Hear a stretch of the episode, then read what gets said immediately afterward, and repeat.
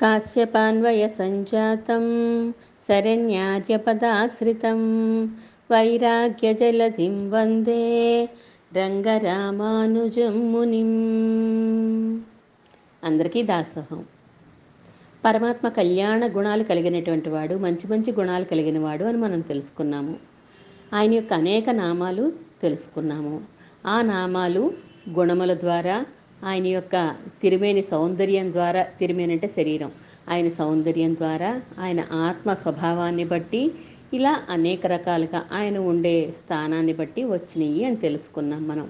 ఆ కళ్యాణ గుణాలు మనకి ఎలా తెలుస్తాయి అంటే శాస్త్రాలు చదవాలి అంటే వేదాలులో చెప్పినవి మనం శాస్త్రాల ద్వారా లేదా మన పూర్వాచారుల ద్వారా అందించిన గ్రంథాల్లో కానీ మన ఆచార్యుల దగ్గర కానీ మనం ఇవి తెలుసుకోవచ్చు అని తెలుసుకున్నాం మనం. అందులో ముఖ్యమైన ఒక ఆరు గుణాలు తెలుసుకుందాం. ఈ ఆరు గుణాలు పరమాత్మ తన దివ్య మంగళ విగ్రహం అంటే తన శరీరంలో చూపిస్తున్నాడట. ఎగ్జాంపుల్కి ఒక చోట ఒక విగ్రహంలో ఈ ఆరు గుణాలు ఎలా ప్రకాశిస్తున్నాయి? అసలు ఆరు గుణాలు ఏమిటి? మనం వాటి గురించి ఈరోజు తెలుసుకుందాం. ఆరు గుణములు ఏమేంటవి స్వామిత్వము సౌశీల్యము సౌలభ్యము వాత్సల్యము జ్ఞానము శక్తి. ఈ ఆరు గుణాలకి కూడా ఒక పేరు పెట్టారు. ఏమని? ఆశ్రయణ కార్యాపాదక గుణములు అని చెప్పారు. దాని అర్థం చూస్తే మనకి తెలిసిపోతుంది. ఈ గుణములు మనం తెలుసుకుంటే పరమాత్మని సులువుగా ఆశ్రయిస్తాము. ఓకే మనకి ఏమేమి అవసరమో ఆ గుణాలన్నీ ఇందులో పరిపూర్ణంగా ఉన్నాయి అని. ఇంకా చాలా గుణాలు ఉన్నాయి అన్నీ కూడా వీటిలో చేర్చేసుకోవచ్చు కావాలంటే. అన్ని గుణాలు చాలా ప్రియమైన గుణాలే. కానీ ఈ ఆరు గుణాలకి ఆశ్రయణ కార్యాపాదక గుణములు అని పేరు పెట్టారు. ముందుగా మనం తిరుమల వెళ్దాం ఈరోజు. ఇక్కడి నుంచి బయలుదేరాము టికెట్ తీసుకున్నాము రిజర్వేషన్ చేసుకుని టికెట్ తీసుకున్నాము పరమాత్మ దగ్గరికి సేవించుకోవాలని బయలుదేరుతున్నాము. ట్రైన్ ఎక్కాము అక్కడి నుంచి కారులో కొండ మీదకి వెళ్ళాము మనం. మనకి ఏ టైం అయితే నిర్ణయించారో ఆ టోకెన్ టైంకి మనం పెరుమాళ సన్నిధికి చక్కగా సంప్రదాయమైన వస్త్రధారణలో బయలుదేరాం. వెళ్ళి ఆ వైకుంఠం క్యూ కాంప్లెక్స్లో నుంచున్నాము. పెద్దగా జనం లేరు. కరోనా టైం కదండి పెద్దగా జనం లేరు. గబగబ గబగబా నడుచుకుంటూ వెళ్ళిపోయాం మనం పరమాత్మ దగ్గరికి. ఎంత మనసు ఆనందంతో ఉప్పొంగిపోతూ ఉంటుంది. నేను ఈరోజు ఈ తిరుమల క్షేత్రంలో ఉన్నాను. తిరుమల క్షేత్రంలో ఉన్నానని ఒక ఆనందం తెలియని ఆనందం ఉంటుంది లోపల. పరమాత్మ దగ్గరికి వెళ్ళిపోయాం. వెండి వాకిలి దాటేశాం. ఆ బంగారు వాకిలి దాకా వెళ్ళిపోతున్నాం మనం.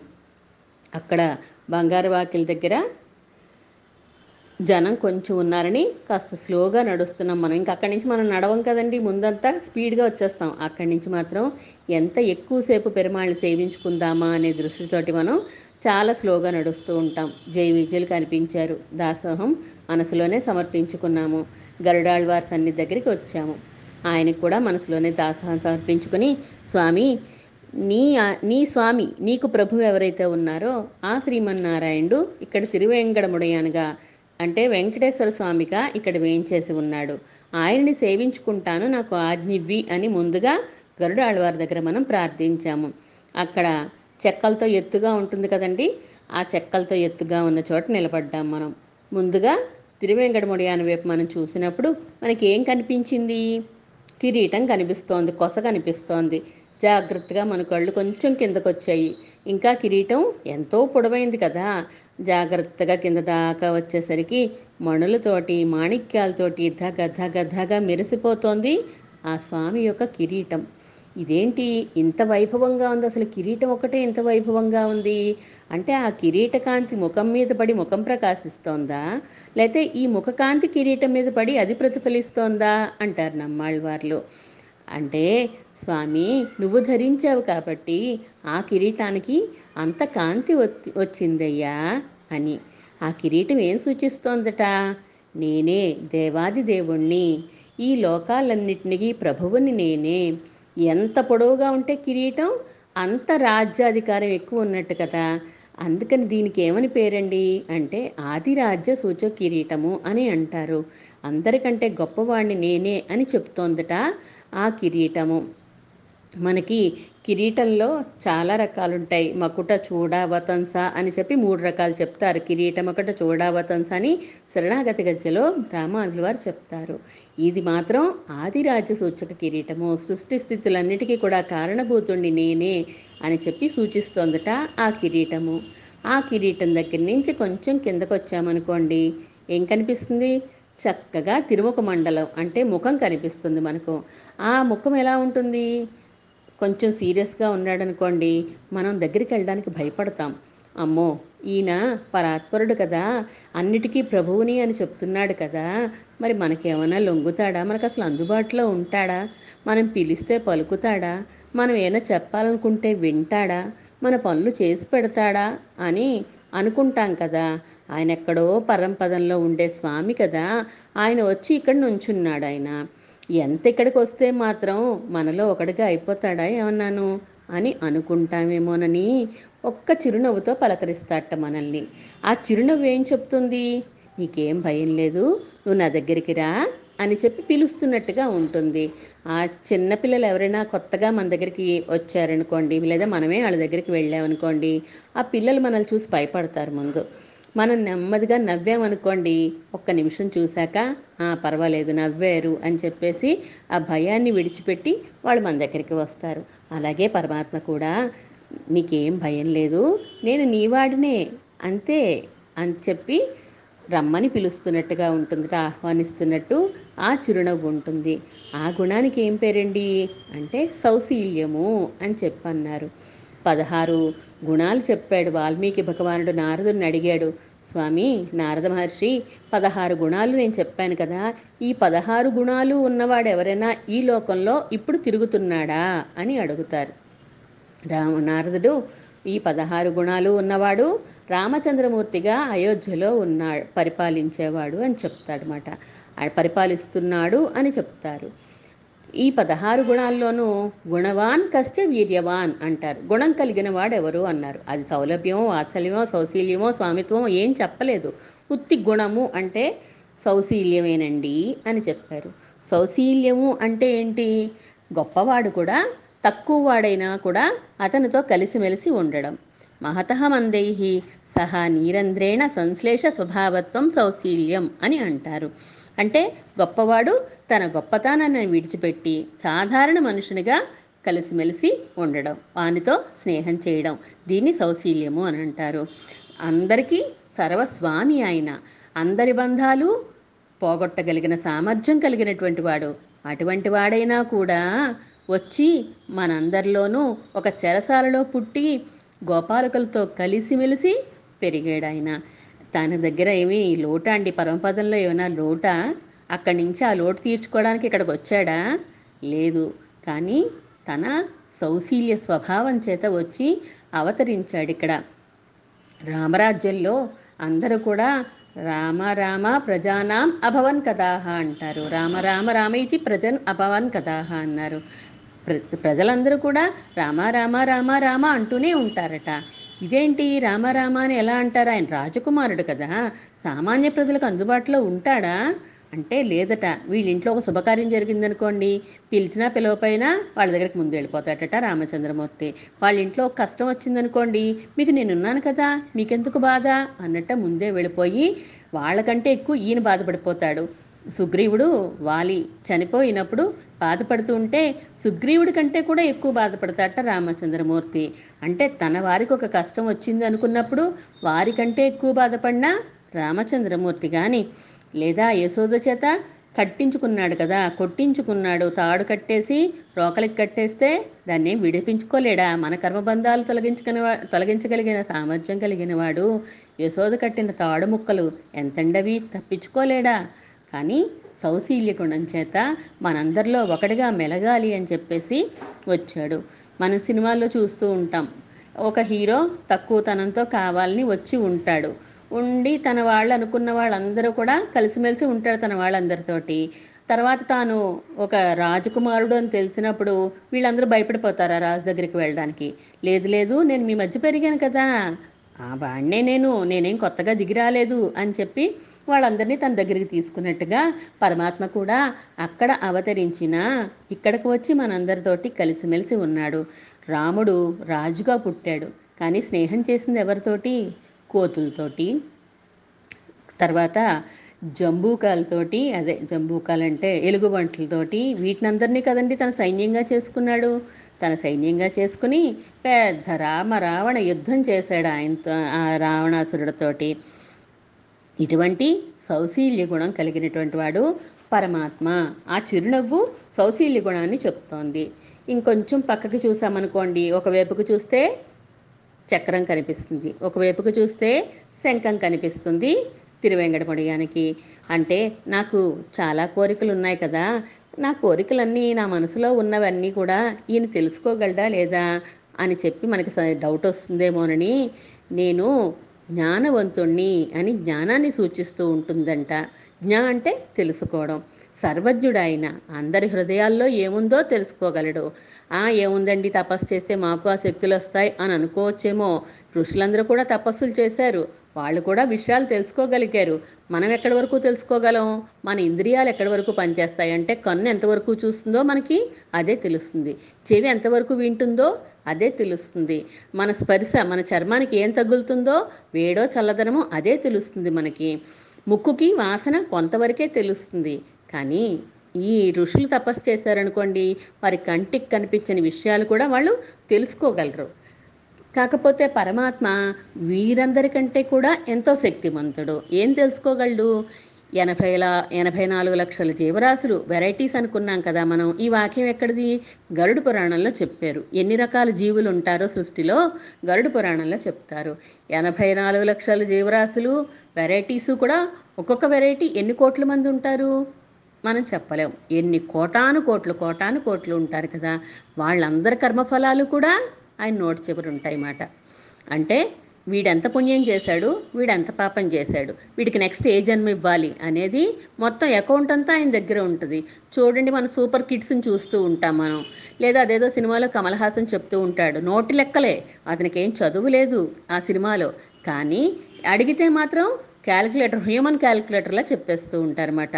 అలాగా ఆయన ఇన్ని కోటాను కోట్ల జీవరాశులకి కూడా కర్మ తన వాళ్ళు చేసిన పుణ్యపాప కర్మలని గుర్తుపెట్టుకుని వాళ్ళకి ఏ జన్మ ఇవ్వాలో వారి మనసుల్లో అన్నీ తెలుసుకోగలడు. తర్వాత ఎవరైనా తన భక్తులు ప్రార్థిస్తే నోటితో చెప్పకపోయినా వారి వారి కోరికలు ఏంటో వారు వారు ఏం కోరుకుంటున్నారో మనసు ద్వారా గ్రహించగలిగిన శక్తి కలిగినటువంటి వాడు మన పరమాత్మ. అందుకని జ్ఞానానికి ఏం లోట్లేదయ్యా నీ కోరికలేంటో నాకు తెలుసు అన్నారు. సరే కోరికలు తెలిస్తే సరిపోయిందా? వాటిని తీర్చే శక్తి ఉందా ఈయనకి? చేయగలడా అసలు? అంటే తప్పకుండా చేస్తాడండి. అసలు శక్తికి లోటుందా అండి ఆయనలో ఏమన్నాను? ఆయనే సర్వశక్తిమంతుడు కదా. మన కర్మబంధాలే విడిపించగలిగిన వాడు. ఈ లౌకిక ఫలాలు కోరుకుంటే వాటిని మనం తీర్చలేడా? ఆ శక్తి లేదా ఆయనకి? ఒక పక్కన ఏం చేశాడు? గోవర్ధన పర్వతాన్ని ఎత్తి చూపించాడా? ఓ పక్కన ఏం చేశాడు? యశోదాదేవి కట్టిన రో తాడు ముక్కలు. ఈ చీలిక చీలికలు ఉంటాయి కదా చీలిపోయినాయి. అన్నీ కూడా పాడైపోయినాయి. ఆ రో- కవ్వం కట్టిన తాడు ముక్కలన్నీ కూడా చీకిపోయినాయి ఉంటే అవన్నీ ముళ్ళు వేసి మరీ కట్టింది యశోదమ్మ. ఆ కట్లు విడిపించుకోలేదు. గోవర్ధన పర్వతాన్న ఎత్తి పట్టుకునేంత శక్తి కలిగిన వాడు కానీ తల్లి కట్టిన కట్లు మాత్రం విడిపించుకోలేని అసమర్థుడైపోయాడట. ఎందుకని? తన భక్తుల కోసం. వారికి ఆనందం కలిగించడం కోసం తా తాను కూడా వచ్చి ఎంతటి శక్తి సామర్థ్యాలు ఉన్నవాడైనా కూడాను తను ఒదిగి ఉంటాడంట. తన భక్తుల దగ్గర ప్రేమ విషయంలో అలా ఒదిగి ఉంటాడట స్వామి. నెక్స్ట్ ఇంకొంచెం కిందకు వచ్చామనుకోండి పరమాత్మ మెళ్ళలో హారాలన్నీ తగతగా మెరిసిపోతున్నాయి. శంఖం లాంటి కంఠం ఉంది. బాహువులు ఉన్నాయి ఆ బాహువుల శంఖ చక్రాలు చూసి కొంచెం కిందకు వస్తున్నాం మనం. వచ్చేసరికి ఆయన కుడి చెయ్యి కనిపించింది మనకి. ఆ కుడి చేయి ఏం చెప్తోంది అంటే కనుక నీకేం భయం లేదయ్యా. నాకు దయ కరుణ అనే గుణాలు చాలా ఉన్నాయి. సౌశీల్యం ఇందాక చెప్పుకున్నాం మనం. ఇప్పుడు వాత్సల్యం కలిగినటువంటి వాడిని అని చెప్తున్నారు. వత్స అంటే దూడ మనకి తెలుసు. ఆవు తన దూడ మీద ఎంత ప్రేమ చూపిస్తుందో అటువంటి ప్రేమను నేను చూపించగలను. ఎంత ప్రేమ? కోటాను కోట్ల గోవుల ప్రేమ నేను తమ దూడ మీద చూపిస్తే ఎలా ఉంటుందో అలా నేను చూపిస్తాను మీ మీద.